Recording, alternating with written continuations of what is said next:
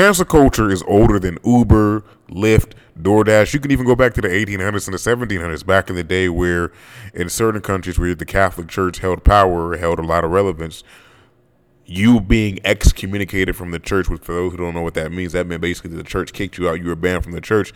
Nigga, that meant you were banned from life. That meant, nigga, your job fired you your bitch stopped fucking with you and started sucking the pastor's dick. Ironically, uh, like a lot, like i am joking, but a lot, like you being kicked out the church was basically canceled. Was you being canceled?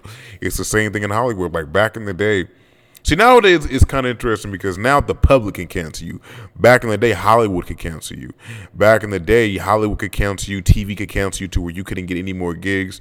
And I think a lot of that power has been lost thanks to the internet because all of these people that you so call are canceling, whether it's the Louis C.K.'s, which I totally think Louis, Louis C.K. is a creep, whether it's the Louis C.K.'s or whether it's the Dave Chappelle's or the Bill Burrs or the Kevin Hart's.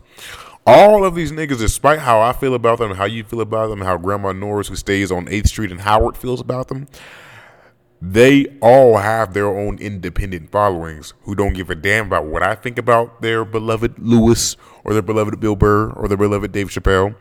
They don't give a damn what you think about them. They don't give they don't give a damn what God think about them. They know that they show up to every single podcast interview that those men do, to every single stand up comedy show that them men do, and they don't care. So, you know, you can be yeah, you can be canceled, canceled from a certain group of people who just not gonna fuck with you, but you know, as long as you ain't stopping somebody's paper trail, as long as you ain't stopping their way for eating, they, they're fine. They're gonna keep making it. You know, I feel like cancel culture gives a false sense of power to those who who naturally grew up being the weaker.